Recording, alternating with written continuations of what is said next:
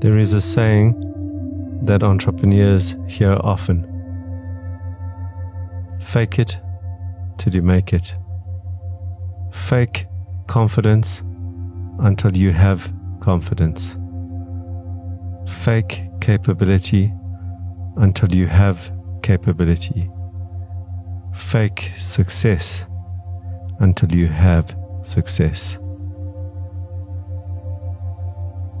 Entrepreneurs are often accused of living in the future, living in a state of future success, future competence, future confidence. For most entrepreneurs, the gap between living in the future and the present is this deep belief that they are capable of closing the gap. Only time is in the way. If you visualize an inflated balloon with a pair of hands on either side, your hand on the left hand side of the balloon represents the present, your right hand, your perceived future. As you push your left hand against the balloon toward your right hand, and the balloon compresses between.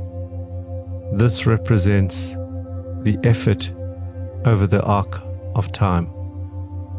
But because the air has nowhere to escape, as the hands become closer, it becomes more and more difficult for your left hand to touch your right, for reality to touch the future. Meditation 52 reads like this I am able to say the words, I don't know, and relish the journey they will take me on. I repeat, I am able to say the words, I don't know, and relish the journey they will take me on. The problem with the statement, fake it till you make it, is it creates the need to portray a level of confidence that is not really there, a level of competence that is not really there, and a level of success that is not really there. And so your innate knowledge of the truth leaves you feeling vulnerable inside. And in the defense of this veneer, you block out so much positive information entering the frame, your perspective.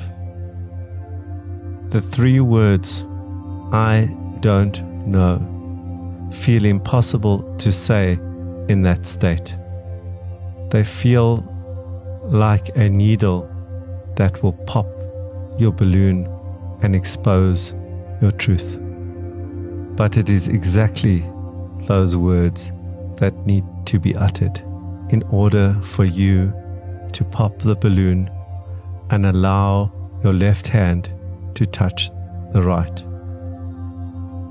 For as you utter the words, I don't know, you allow yourself to be fed by support, by information, by perspective that you don't currently have. In the early years of Race Corp, I too was a fake it till you make it entrepreneur.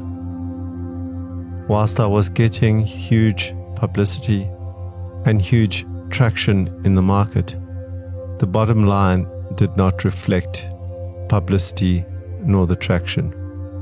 I was bleeding hundreds of thousands a month. I had a support team around me, predominantly in the form of my mentor, the person who had backed me at a young age. And I called him for an appointment. I arrived at his home. He offered me coffee we sat down and I started to speak. I told him about plans. I told him about the potential orders. I told him about client meetings. I told him about all the press I had received. And as I spoke, he nodded and smiled, which spurred me on to provide more and more of this type of information. Half an hour into the conversation, he began to look at his watch. After the third such time, I asked him, Do you have another appointment? To which he answered, No. I carried on, and once again he looked at his watch. Why do you keep looking at your watch? I asked, if you don't have another appointment. He looked me straight in the eye and said, You have one hour with me. You've spent the last 35 minutes telling me how great you are. Would you like to spend the next 25 minutes continuing, or would you like to get real value? I was in that state, that state of bravado, of defense, of defending the veneer. Those words from my mentor pierced my balloon, and just like the balloon, I felt the air leave through my mouth and nose as he waited for my response. I would like value, I submitted. Well, then tell me what's going wrong and what you don't know.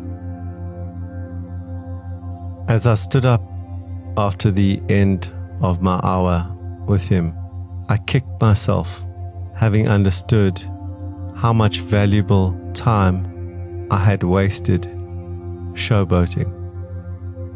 If I got that much value in 25 minutes, can you imagine how much value I would have received from the full 60? As we conclude meditation 52, I would like to highlight the last few words of this beautiful meditation. The words, and relish the journey they will take me on.